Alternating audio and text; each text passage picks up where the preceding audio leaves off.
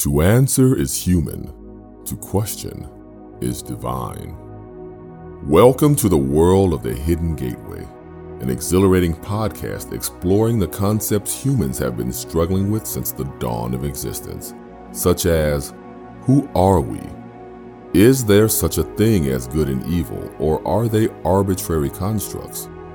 Does the paranormal exist? How can we evolve to a higher state? Can our mind influence what we term as reality? Providing a transcendental approach combined with hard nosed humanistic analysis, we invite you on a journey to question your worldview in this theater of life. Join our host, Justin Williams, as he explores the outer realms of faith, the supernatural, human potential, and even our concepts of the universal creator with a fascinating array of guests. This is the unseen world, magical, mysterious, and mystical, where your only limitation is your imagination. This is the Hidden Gateway.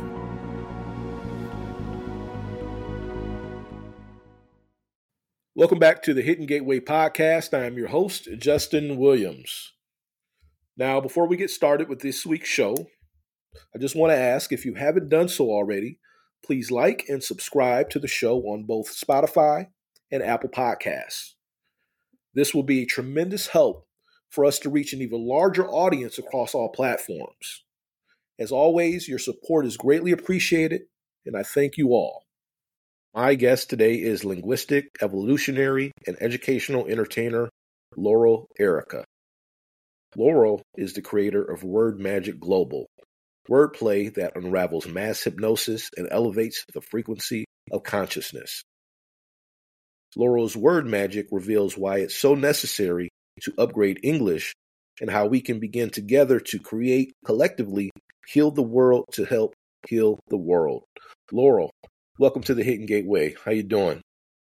I'm very well and delighted to be in conversation with you. Thank yes. you, Justin. Thank you. I, have been waiting on this for several weeks. Uh, I believe I told you before that I first learned about you maybe about a month, month and a half ago. I saw you on another another show, and uh, I just was drawn to you. It was just something about you, and I said I need to have a conversation with this lady. And so here you are. This is a special treat for me, and um, I typically start off shows by asking the guests to kind of explain how they got what what was their path, if you will, that led them to where they are today. So I want to touch on that just a bit. I want you to take me back, if you would, please, Laurel, to your childhood and what that was like and what you recognized in your childhood, what played a played a huge part, a huge piece to you doing the the wonderful work that you do today. Well, thank you very much. I got started in early childhood playing with words. I remember saying to my parents when I was three or four, I bet I now know all the words in the English language. And around that time, a man came to deliver a sound system to my father. And it's a wonderful metaphor, and life is but a dream, which mm-hmm. means that everything is metaphoric. So, as he was setting up the sound system, and I went to watch what he was doing, he told me that when he opened the box, a bat flew out of it and landed in the tree outdoors. So I remember running outside to stand before the one of the few trees in our desert um, backyard, expecting to see a bat hanging from it. And in fact, at a certain point, I realized I was expecting to see a baseball bat.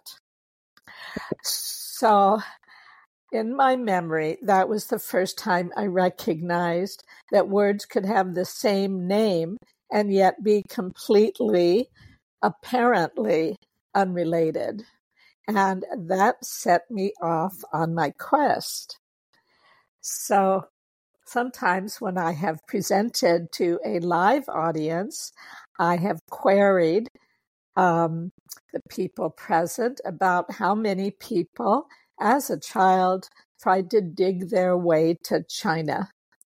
And only a few jokers raised their hand. And I explained that I am one who actually succeeded. And it was through echolocution, as a friend of mine described it, hmm. listening, following word sounds like sonar uh, to tunnel all the way through to China. And I learned that I'd actually reached it when I was years older and I was at a, uh, a museum exhibition where there was art from China. And one of the little descriptions of a particular piece in a display case was that um, the image of the bat in the display case, the explanation was that in China, the bat is a symbol of happiness because Ooh. in Chinese, the word bat, fu, is the same as the word for happiness. So I discovered here was a culture who looked at a relationship between words that have the same sound instead of dismissing them as coincidences, which has been done in our culture.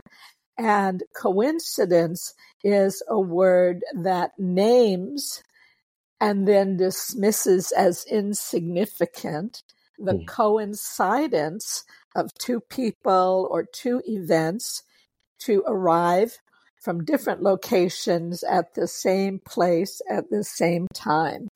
So different thoughts for, that have the same name, the coincidence of their name I started looking at that to see if I could find a deeper significance to it. And that's how I eventually uncovered what I call the secret spells of the English language, as well as some sacred path words.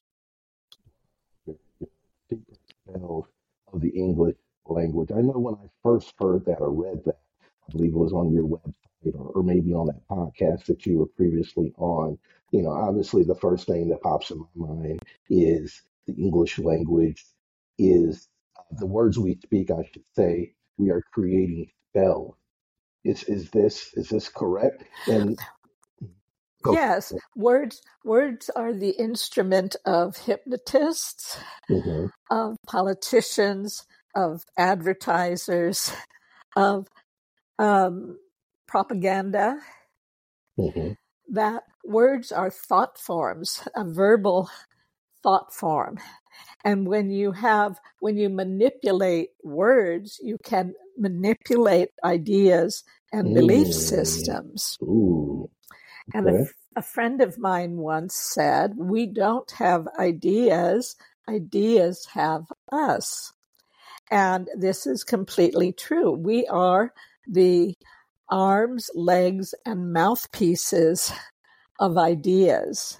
And I look at the word slogan as slogan, that we are manipulated by the slogans of slogans that have uh, that reduce ideas into a soundbite and one that is often burrowed in our consciousness through an earworm wow. perhaps a jingle.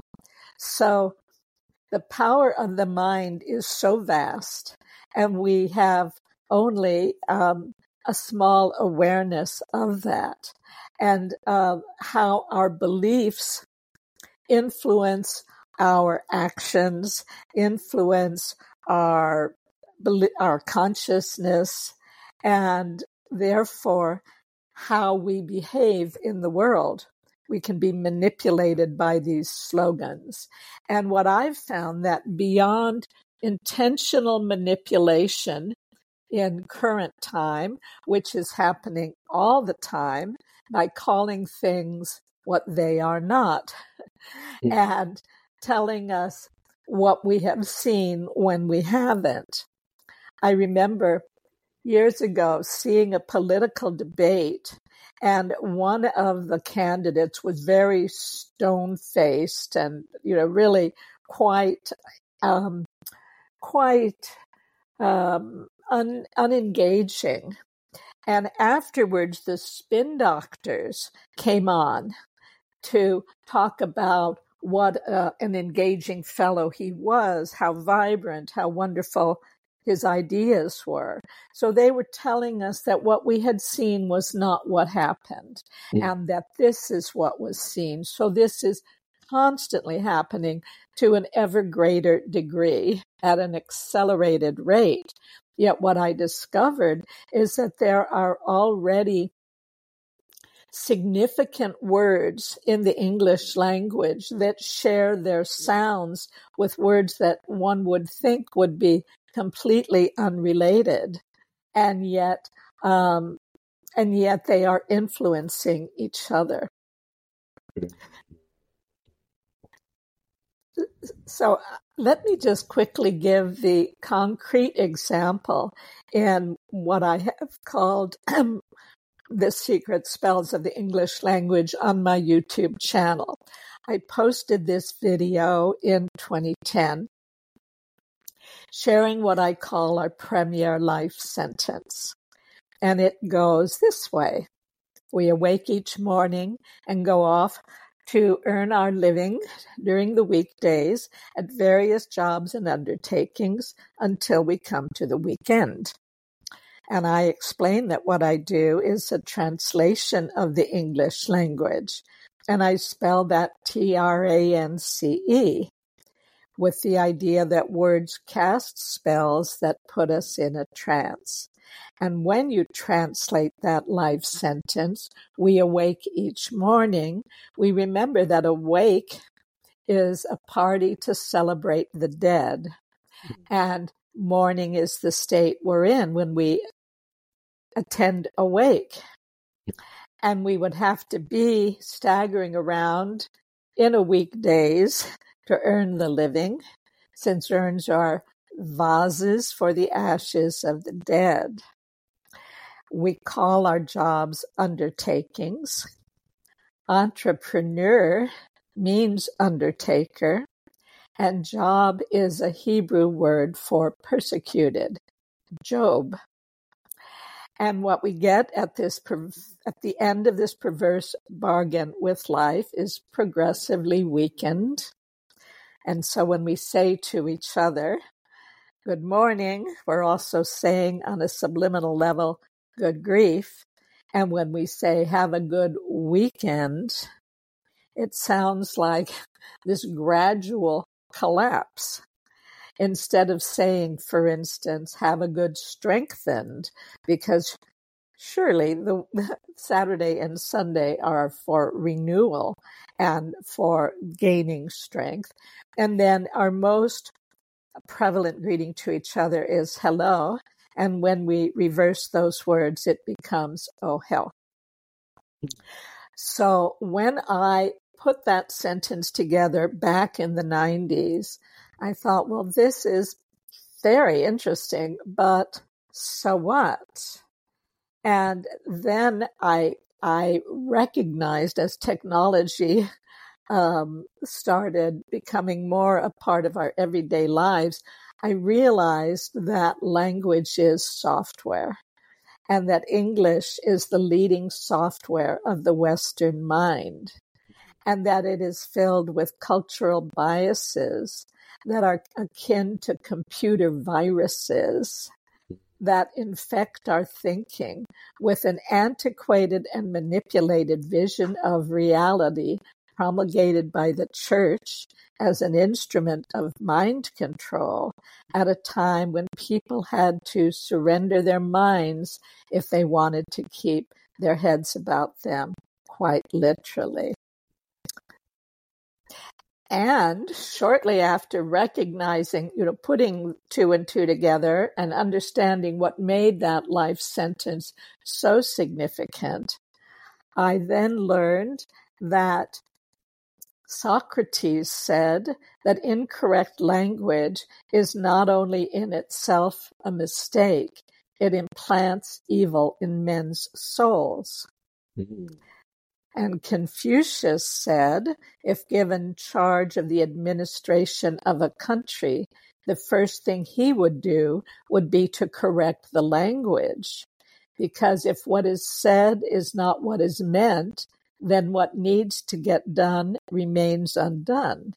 Hmm. And if it remains undone, arts and morals deteriorate, justice goes astray, and people stand around in helpless confusion. So that sounds like today. I was going to say that sounds like 2023 to me. Absolutely.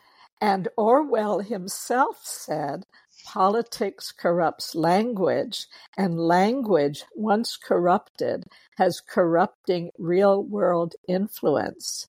Yet we can start at the verbal end to make a difference. So it's about our collective undertaking to tune the language to a higher frequency so we evolve the word to evolve our own consciousness and facilitate our essential evolutionary leap from humankind to human kindness. Mm. Wow. Wow, wow, wow. I'm so impressed. So eloquent, so beautiful, and also Thank true. you. Oh, Thank thank you. you. Thank you. Thank you. I mean, you know, hearing you say all that, you know, the, the I mean, it all sticks out, but I'm going to focus on one one part. When you talk about the manipulation and you know the things that have been done, it definitely definitely sounds like it's some some funny business that that took place and continues to take place um, to this day. Um, you know, and then when you talk about, you know, you were at a, uh, you saw a politician speak, is I believe is what you said, and Yes. you, and you said something along the lines of, well, I'm going to tell you what I say. My my people that listen to this show, they know from time to time. I say my mantra, nothing is as it seems. So when you said that, that totally resonated with me because that's what I was told by the Father, the Source, the universe back in maybe 2015, 2016 when I started this spiritual journey that I am on. Well, I guess I started it eons ago, but it took a pivot in 2016 and then another pivot in 2020, which has led me to doing this podcast and thank God speaking with you today. Thank you. So um, nothing is as it seems, but you know, I want to I want to talk a little bit more about you know the things that have gone on, things that have been done purposely. But before we get there, I kind of want to circle back a little bit, Laurel, and I want to kind of go back a little bit further um, from today. And I heard you talk about Syd Banks, three principles. I heard you talk about that, or I read that somewhere. Tell me about the impact and the influence that had on your life. Oh, how fun. So you've discovered then the three principles. Is that right? You follow that No, well, well, conversation? well, um, I do not. I first learned about it, heard about it, was from when I heard you talk about it. I And I thought it was very interesting. So I'm, you know, kind of taking baby steps and learning about it. And it's definitely something I want to dig into even further. That's de- definitely on my list of things to do over the next 30 days here. So, Well, gosh, I came upon it, I don't know, maybe five or six years ago. okay. uh, and, and read several books on it and um, I've spoken to three principal facilitators. It's the recognition um, that our eyes are not cameras photographing what we perceive, they are paintbrushes. In other words, our thoughts and perceptions are influencing our conceptions of reality. Mhm. Syd Banks was a Scottish welder uh, living in Canada in the 70s. I don't believe he was particularly a seeker. I think he was a rather neur- neurotic fellow, not a happy one, uh, filled with worries, and had a spontaneous awakening experience when he recognized that we are essentially making up the reality that we see. And the to say what the three principles are does not explain this at all. And I am not a facilitator of the principles, but I have certainly been someone who has gained great value by um, participating in the conversation. It's not a teaching and it's not a process. It's an understanding that can rearrange perceptions to such an extent that one of the facilitators of the principles whom I met is a psychiatrist named William Pettit, Bill Pettit. And he has worked with people who have been lost in extreme mental illness, um, schizophrenia, and such, and in lockup. And then just over time having conversations um, over a period of weeks or something presenting the idea that what we're seeing is really a projection of our own mind. And these thoughts then um, precipitate emotions that give us such a strong sense of the trueness of what we're perceiving and believing when actually it's all just uh, a creation of our mind. Mm-hmm. So when there is that awareness, and when that really seek, seeps in, then the understanding that no matter how traumatic our past, we have never been broken. I had looked upon myself as irreparably damaged by the kind of um, destructive parenting I experienced growing up. And what I saw instead is that the truth of who we are is indestructible, and that all that separates us from it is a lot of chatter and a belief that something's wrong with us.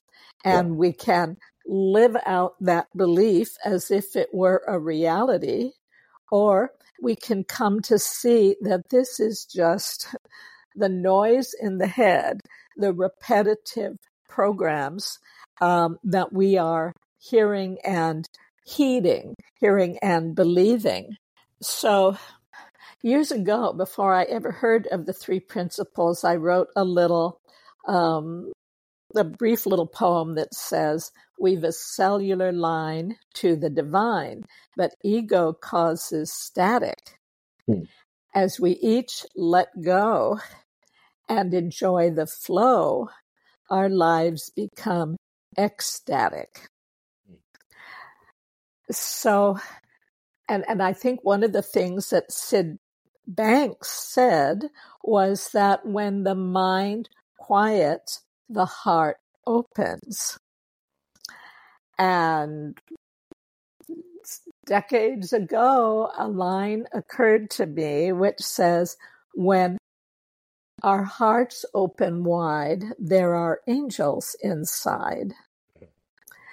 So, our true nature is loving kindness and the noise, the frenetic, stressful pace of existence, the recordings from childhood and from media that play repetitiously through our minds, that's what makes us think we're going crazy.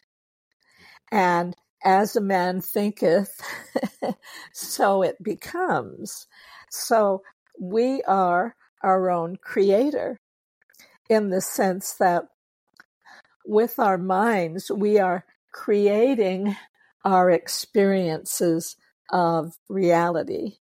And when we change our mind or get out of our mind and into our heart, when we create greater coherence between our heart and our mind.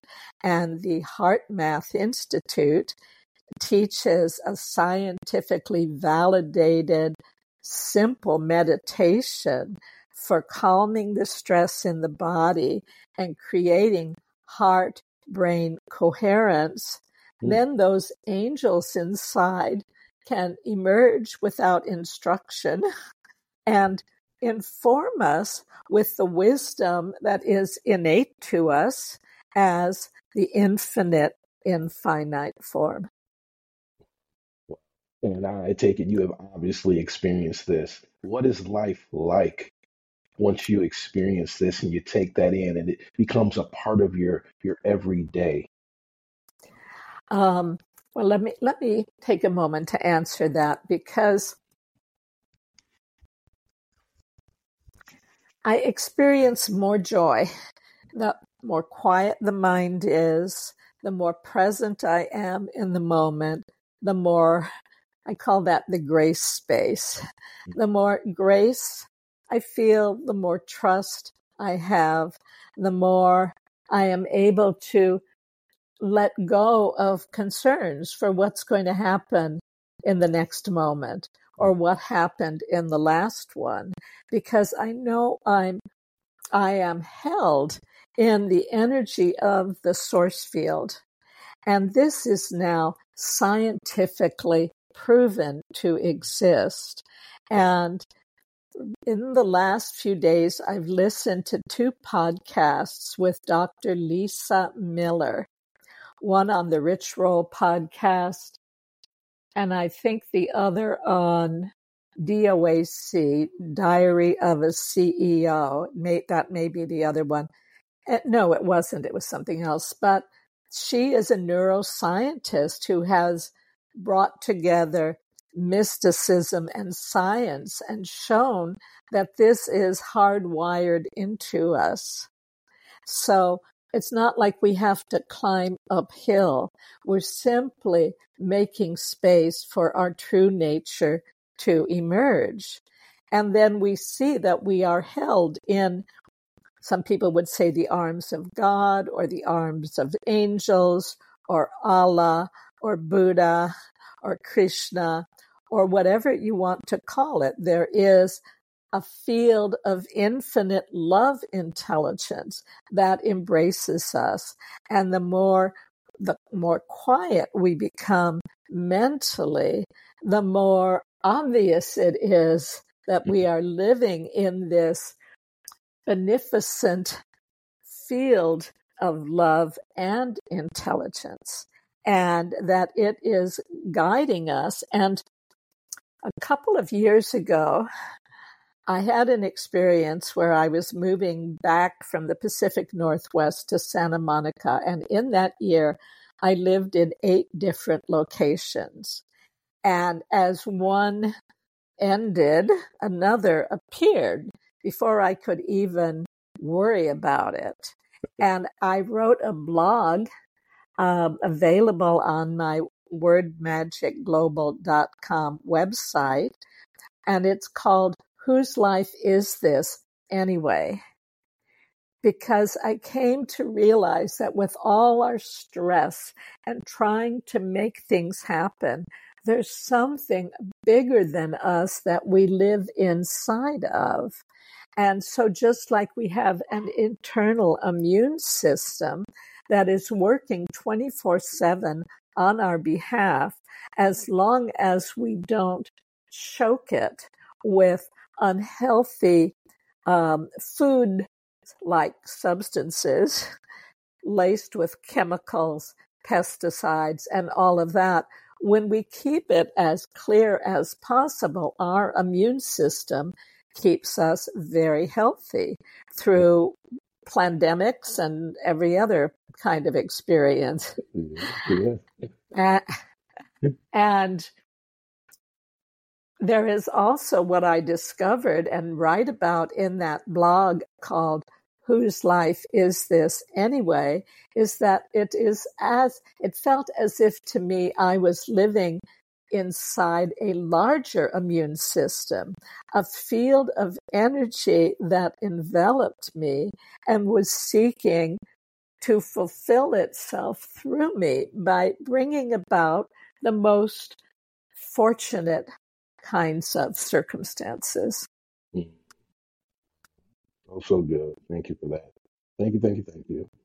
All right. So I want to take it back to what uh, you kind of mentioned a little while ago regarding, I guess we were kind of, we kind of touched on the chaos and confusion that we see in this world today and how the language at one time um, was manipulated uh, to cause manipulation. Um, when, when, in your your thoughts, when and where and who, where did this start?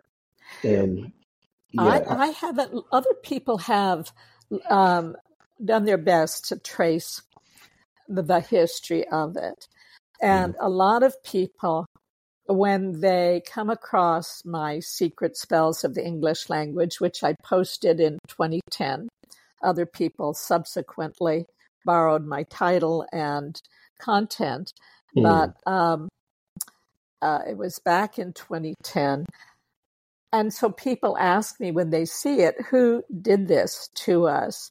And to me, that's kind of a disempower. Well, it isn't not kind of. It is a disempowering question because it comes from a victim perspective.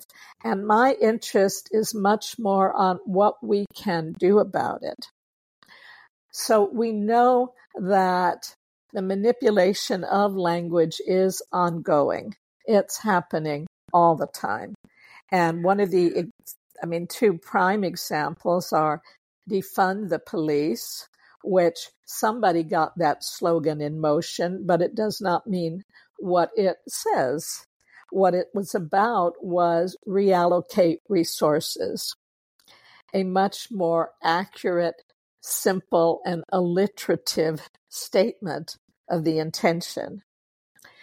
Similarly, right to life is sounds very righteous and yet it is completely specious or false because the idea that every fertilized egg must be brought to full term and yet holding that as the ideal without offering support to the mother with prenatal care and um, income that allows her to be without so much tension and stress when she's gestating a child and offering support to the child and the mother afterwards so that we don't create two more dependents on the state and uh, new beings arriving who come loaded up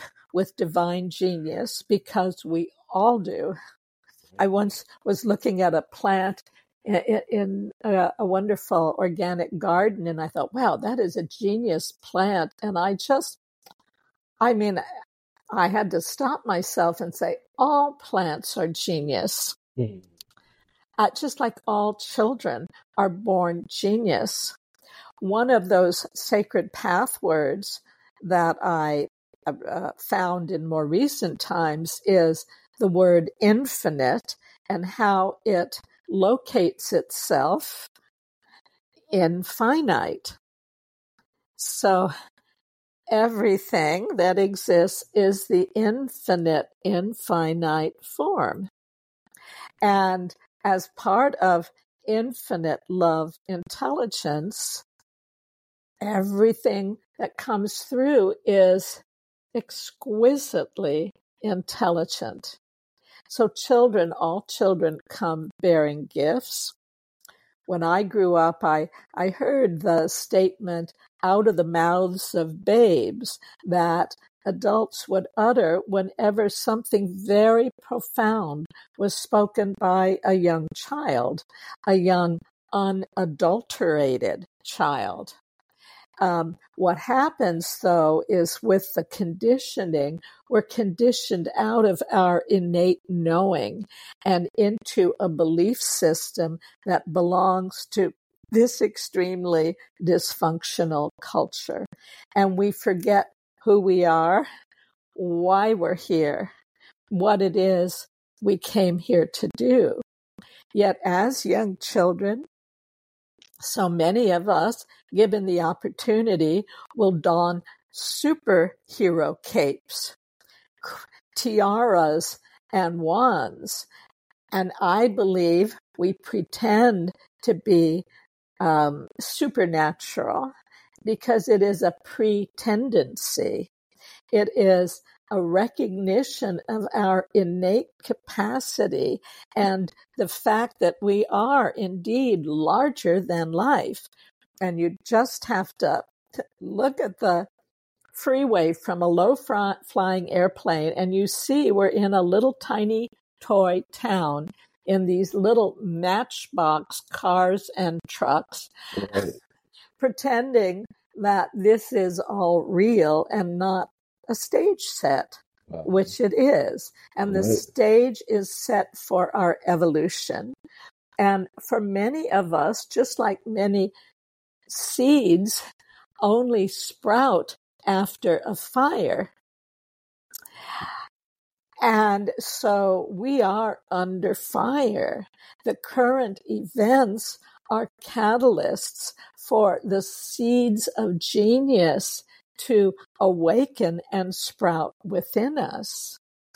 Uh, so good. You know, you say, you know, seeds, they sprout under fire. That made me think about what you said in regard to your childhood. You went through some things which you may consider or others may consider a fire, but that was part of your evolution, right? Your growth, your spiritual growth. And, you know, of course, you were just in, in this moment, you were talking about more so um, humanity in regards to what's going on in the world today, but they kind of mirror each other, right? Um, in, in, that absolutely, regard. Absolutely.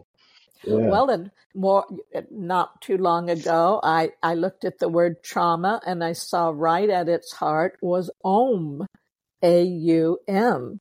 Hmm. The the Sanskrit word for the first sound in creation. So I look at the fact that there is om in trauma because our pain can be our pathway to our purpose. Ooh. So I had, I went through a lot of gaslighting where what I saw, I was told that never happened. You made it all up. So that helped me cultivate an excellent memory because I needed to create um, markers in my memory to extraordinary events that my parents would later deny, yet that I knew were actual. So I don't often use crude language, but it's fun upon occasion. I had a dream years ago in which my parents said one thing, did another, denied all of it, meant something else, told me I'd made it all up, that it had never happened, and how could I after all they'd done for me.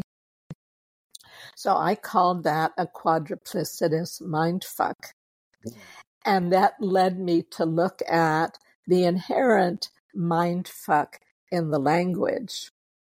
And I believe it is because I am of sound mind that I was able to navigate through echolocution out of that insanity and into a place of sanity and peace. And most people are not of sound mind because we ignore the sounds in words. We are deafened by our definitions. And let's see if I can remember a piece I wrote about it. Well, in that piece, it says, if the word made the world and our world is in anguish, must be time to get free from the spells of our language.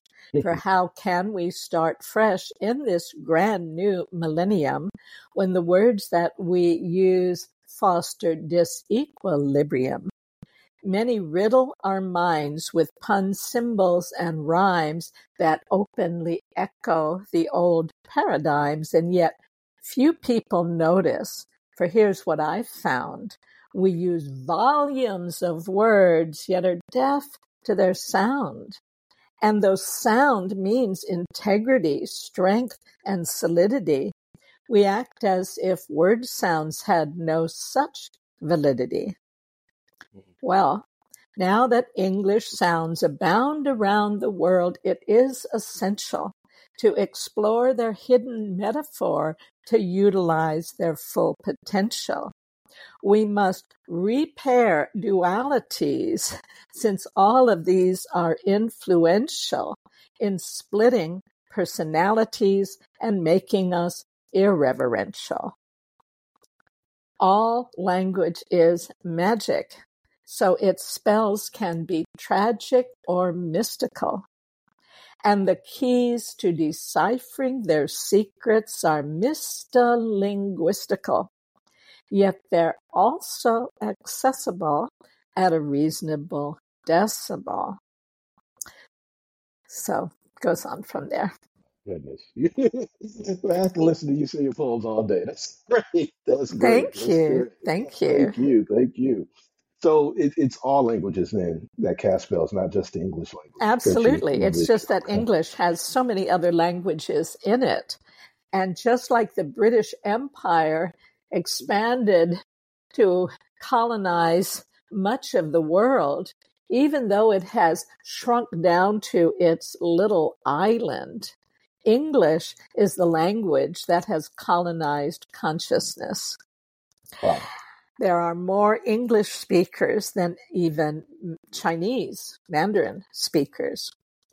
And when people playing, I don't know if it's pool or billiards or, or both, they uh, playing it, they talk about putting a little English on the ball, and that means a particular kind of a spin. And we have put uh, English has put a spin on the world, and I spell that W H I R L E D. Um, it has put a spin on the world that creates a lens on reality that we mistake for actuality instead of the collective creation of the global life stream. And we are at an amazing conjunction of intensified spiritual energies mm. and intensified efforts to create herd mentality mm. in innumerable ways so that the impulse toward unity consciousness that we are seeing as we wake up to the fact that we all are one. We are like ourselves, ourselves of the oversoul. We are individual yet indivisible. And like the cells in our own body, if each and all the organs, if each is thriving, then all are thriving. When some are out of sync with the whole, then we get illness. And we are in a diseased state in the world today. There is such enormous stress and so much pressure exerted upon us by various forces competing almost for are we going to awaken and come together um, in a common wealth of creative contribution from the innate genius talent and gifts that each of us are present to share with the rest for our mutual upliftment? Or are we going to be reduced to an ant heap under the command of a techno queen monitored by drones? That's kind mm. of, as I see it, the uh, the drama we're in the midst of. And because love and light are always more powerful than darkness, and we're created in the image and the likeness of the Lord, mm-hmm. we are we are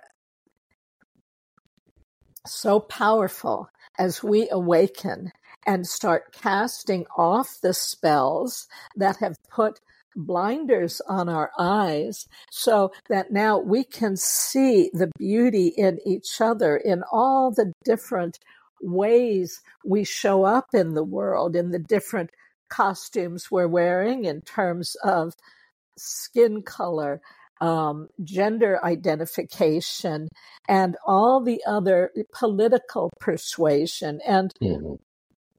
it, it's, I, I describe in one of my poems, it's apt that we call our religions persuasions, since that's what it takes on so many occasions to adopt ideologies that make no apologies for taking verbatim metaphoric mythologies whose practical symbols and practical parables and something symbologies virtually beg us to view heaven like Las Vegas.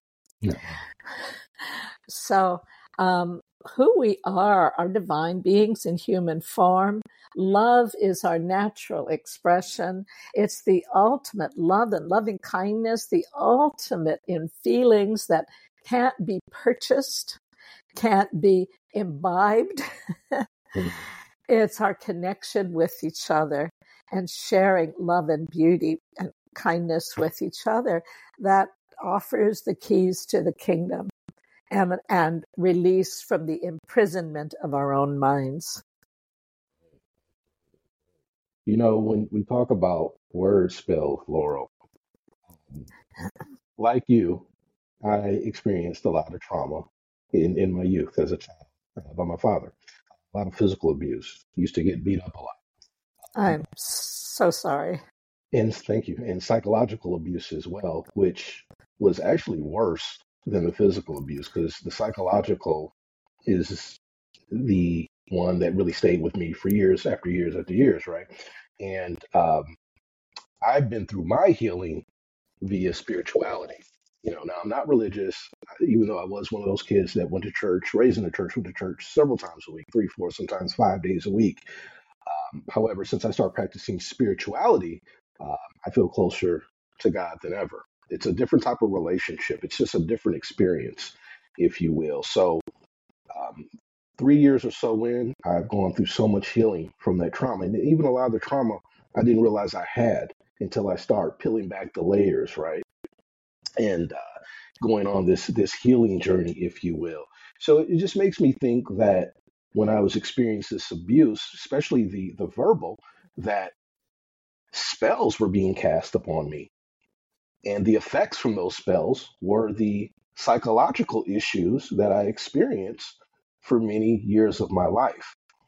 And then I think about people that go through trauma, you know, or people that suffer with depression. Uh, obviously, they go to a doctor, psychiatrist, some type of clinician, and they're prescribed these medications, right? And a lot of them are on these meds for life, you know? So that makes me think that obviously that's a band aid. There's never a cure that takes place. So they go through their lives on these medications, but they still suffer from these same issues. And the spell is never broken. And that's sad. That's very, very sad. It, it actually is, bothers me. I, I, I participated in Dr. Joe Dispenza's event last Saturday, Walk for oh, the mm. World. And nice. one fellow was wearing a t shirt that says, heavily meditated, which I thought was great. That is great. That is great. Yeah, yeah. So, fortunately, there are ways of healing now. And um, new modalities are coming online all the time.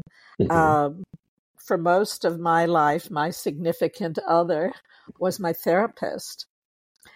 So, um, yeah, these wounds run deep. And yet, for me, um, having having wordplay and the joy of discovery and creativity has been um, an amazing painkiller, uh, consciousness deepener mm-hmm. and pleasure. And I realized that writing has been my insulin and heroin, and it's made me a bit of a heroine in the culture because yeah. I've been able to affirm for many people that their intuition about words and their connection through sound as well as through spelling uh, is true. And when I started exploring that, um, gosh, in as a little girl in the late 1940s, and then uh, you know, going, I went to uh, UC Berkeley, and even at that time, the idea that I presented that words might be more closely related through their sounds than through their meaning was considered preposterous. Yet I later discovered that the ancients, not only in China, but in Greece and in Egypt and in Rome recognized that wordplay could help develop literacy and that words with multiple meaning for the same sound became all the more powerful. Mm. And Sanskrit can have like uh, do- close to a dozen, I think, of meanings in the same word. So word sounds are so potent, and Sanskrit, I think it believe, uh, I think it translates as um, the perfect language, and it was protected from the beginning from the kind of linguistic drift that English has gone through, such that Old English, Middle English, and contemporary English, we would hardly be able to communicate with English speakers in the past. And I learned by chance that the first English printer, I think in the 15th century, William Caxton, said that uh, native speakers of English are as if living under the domination of the moon. And I wondered, well, what does that mean? Because I have lived under the domination of the moon um, to quite a strong degree. I mean, some pretty amazing synchronicities related to the moon. And the idea that English is under the domination of the moon and that the moon controls the tides. So it seems to me that given all the secret spells in the language that most people overlook or underhear, though they are hidden in plain sight, um, that language can be upgraded like software. And so I have said for quite some time that I will soon have on my website a place where we can have a literary lotto where people can open to the still small voice and download, ask, and receive new symbols, sounds, words, metaphors, and phrases that hmm. can convey a higher frequency of consciousness in our communications and inspire a greater frequency of kindness in our interactions. And help then facilitate our essential evolutionary leap from humankind to human kindness. So I would like to have this literary lotto. I describe what this would be like as we collectively upgrade the language in a poem, my Word Magic Global Anthem, which is called Taking Command of the English Language. And in 2010, when I recorded The Secret Spells of the Language, I also recorded Taking Command of the Language. And when you go find it on my YouTube channel, you'll see I'm wearing the same suit. It was on the same occasion. Oh, so, um, one day soon, I will have a place where people can send in words and phrases. And um, discover that we are each, we use the term avatar now to represent our symbolic um, game piece uh, in the matrix. Yet its Sanskrit meaning is an awakened being who incarnates humanly, someone who has already awakened. But listening to one of Dr. Joe Dispenza's walking meditations, he points out we are all giants, we are all saints, we are all avatars in that sense of awakened beings, humanly incarnating. And Charles Eisenstein, the marvelous author and public intellectual who is um, supporting Robert Kennedy Jr.'s presidential campaign, a very wise being, and he he shared a creation story about beings in a very evolved beings in a very evolved world answering the call to come to earth to incarnate under threat of even losing who the remembrance of who we are or why we're here. But being here and awakening as um, sleeper cells, essentially, uh, awakening and remembering, ah, oh, yes, I chose to be here. It's a divine appointment, and I'm here because of the gifts I bring, and I may have to unwrap them to understand who I am and why I'm here. But I know I'm here on purpose, and it is my sole purpose to be here and share the wisdom that I have perceived and received for the healing and upliftment of consciousness on the planet. We, we are on a mission. We are on an appointed mission here yes. on this earth, uh, in this matrix, dealing with all this chaos and confusion.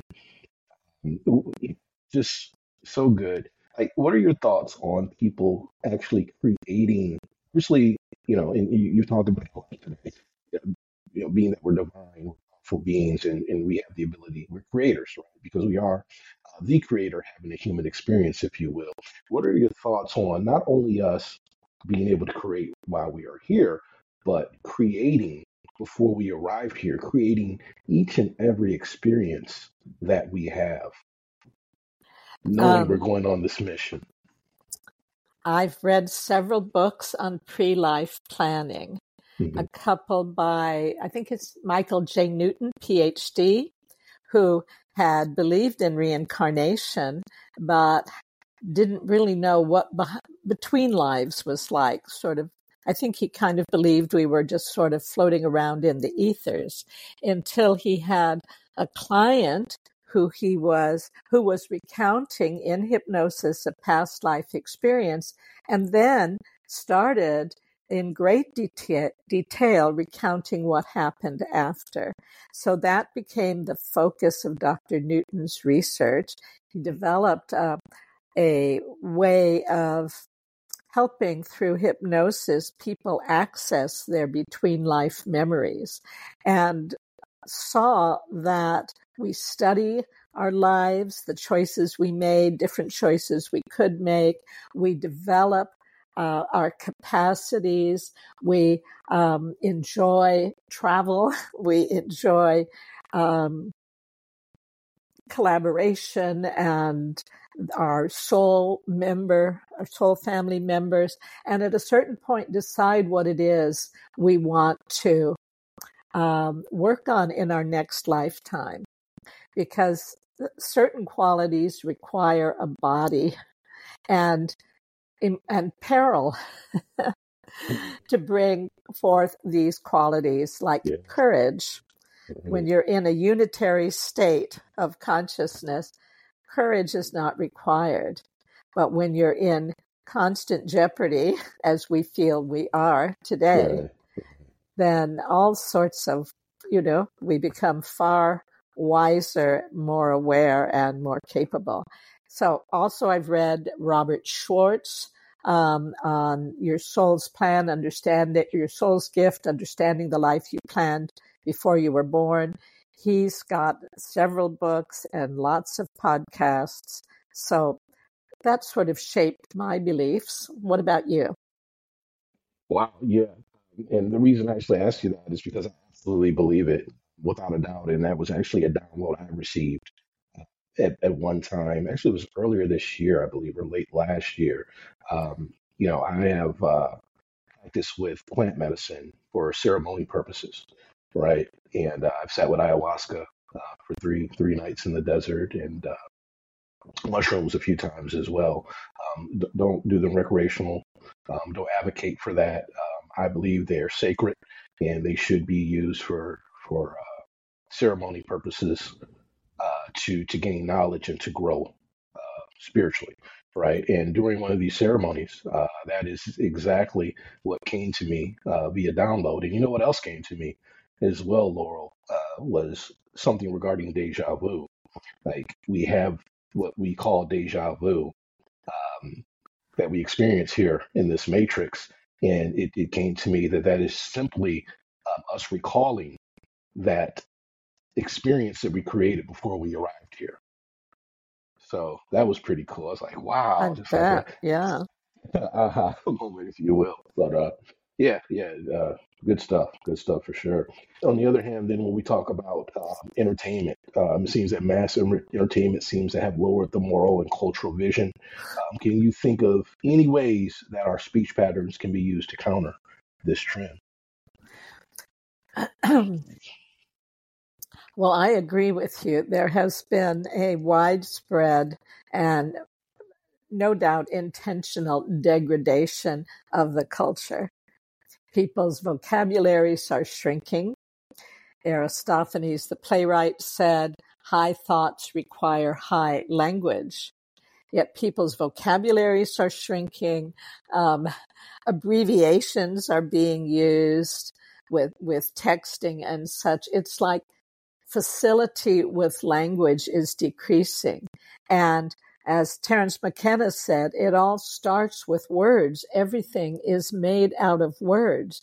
And when you are at a loss for words, which is what is happening globally, um, then you are have less capacity to think and you are more vulnerable to manipulation. And so many people are peppering their speech with curse words. And I even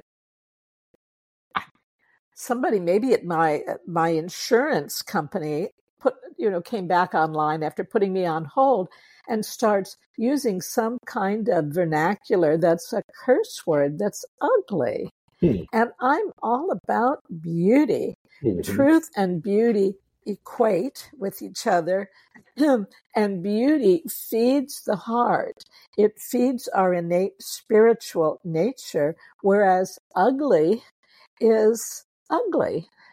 And it, it kind of shreds dignity and our sacred nature. So I'm not about never swear, you know, you must speak this way or that way.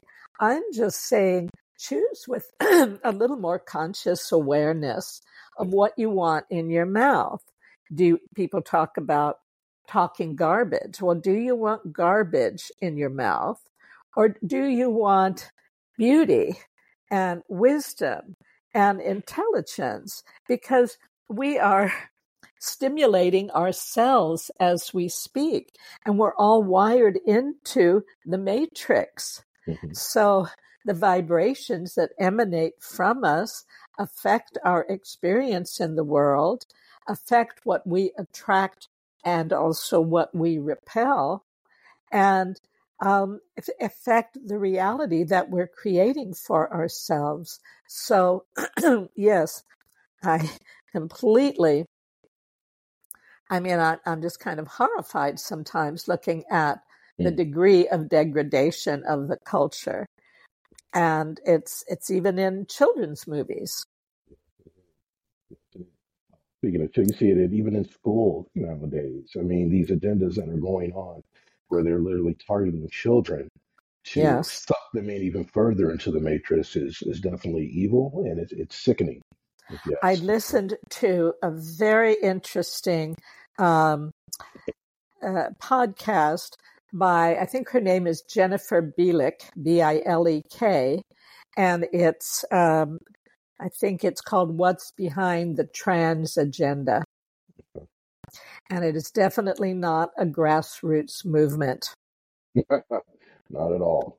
No. Not at all. You Yeah. know, earlier you mentioned uh, defund the police, and you, you kind of broke that down for us. I'm so glad you, you you brought that to the table because I wanted to quickly touch on uh, social justice, social movements. Um, I would think that each of the U.S.'s uh, major social movements was characterized by different words, and each for different objectives. Um, you know, when we talk about feminism and also civil rights, do any words come to mind that were in, infused into the English English language to manipulate the thinking of, of the people? I haven't made a study of that, Mhm. but I can. Um, uh, this program or this uh, podcast with Jennifer Bilek uh, talks about the transgender thing as the ultimate attack against womanhood Mhm. Yeah. and um, and the social justice. I mean, I think all these movements get manipulated. All the language gets manipulated, and and activism is essential.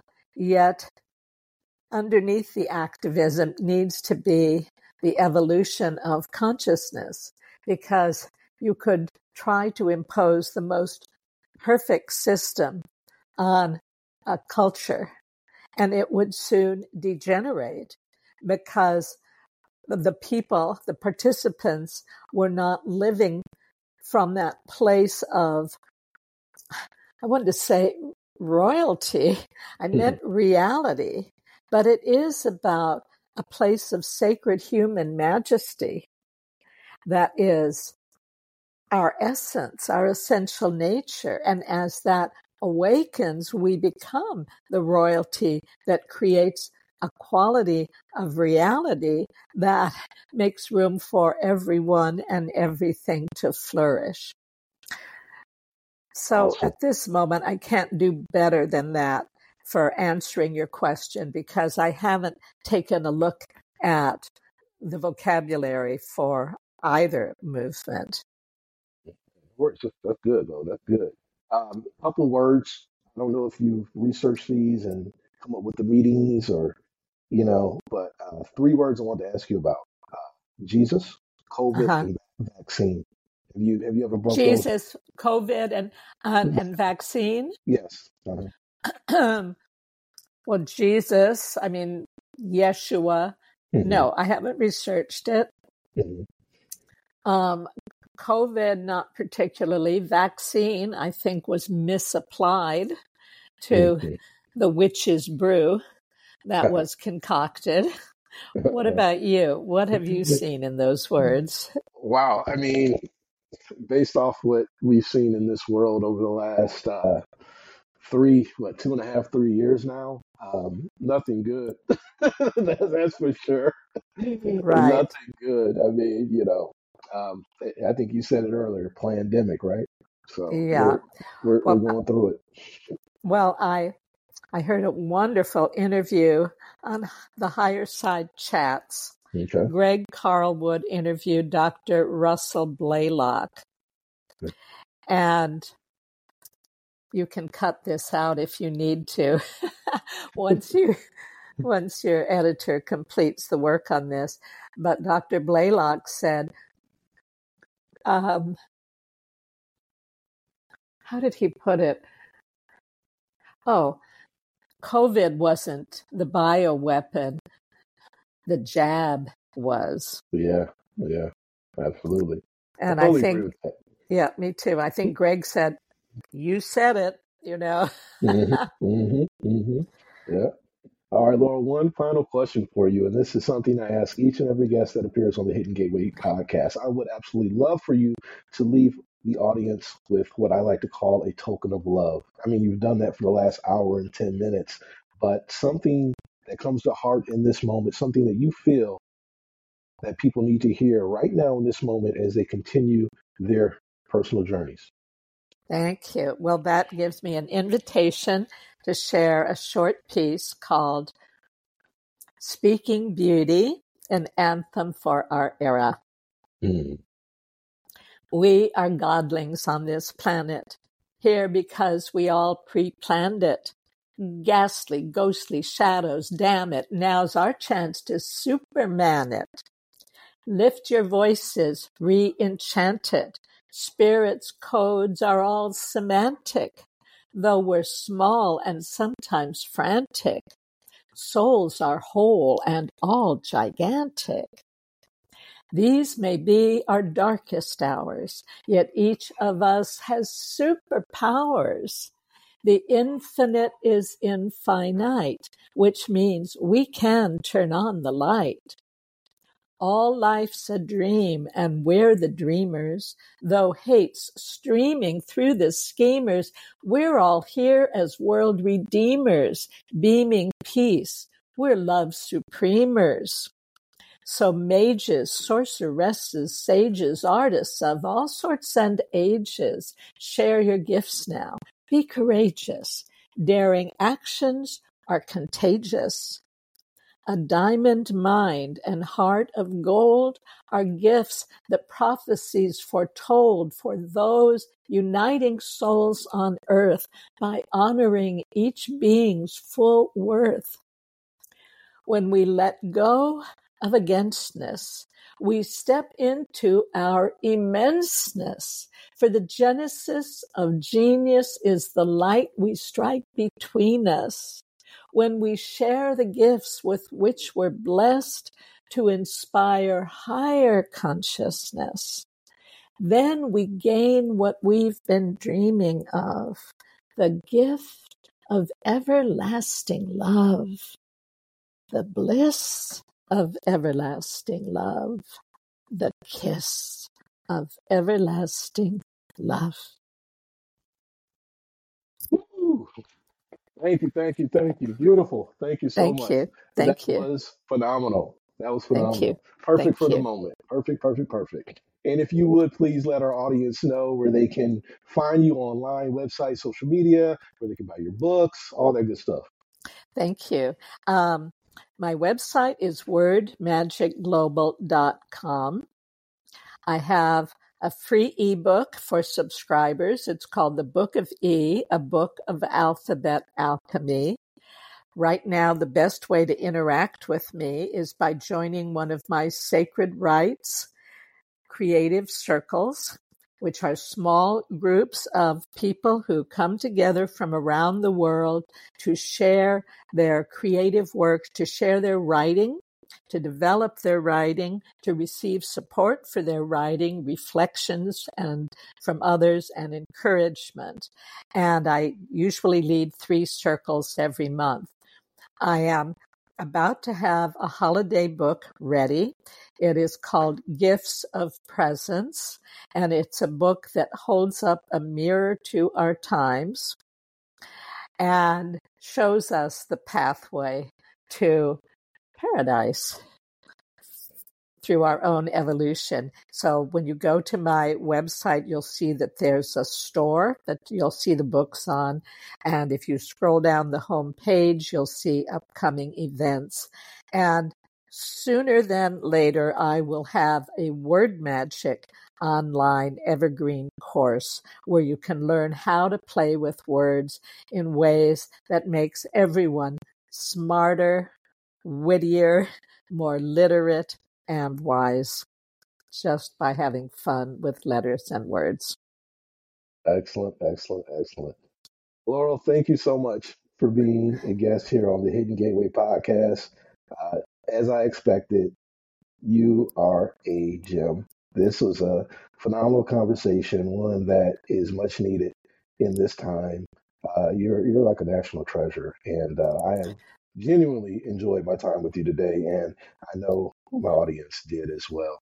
Thank you so much. And to the audience, uh, thank you again for tuning in to another episode of the Hidden Gateway podcast. Remember to stay connected with us directly at thehiddengateway.com.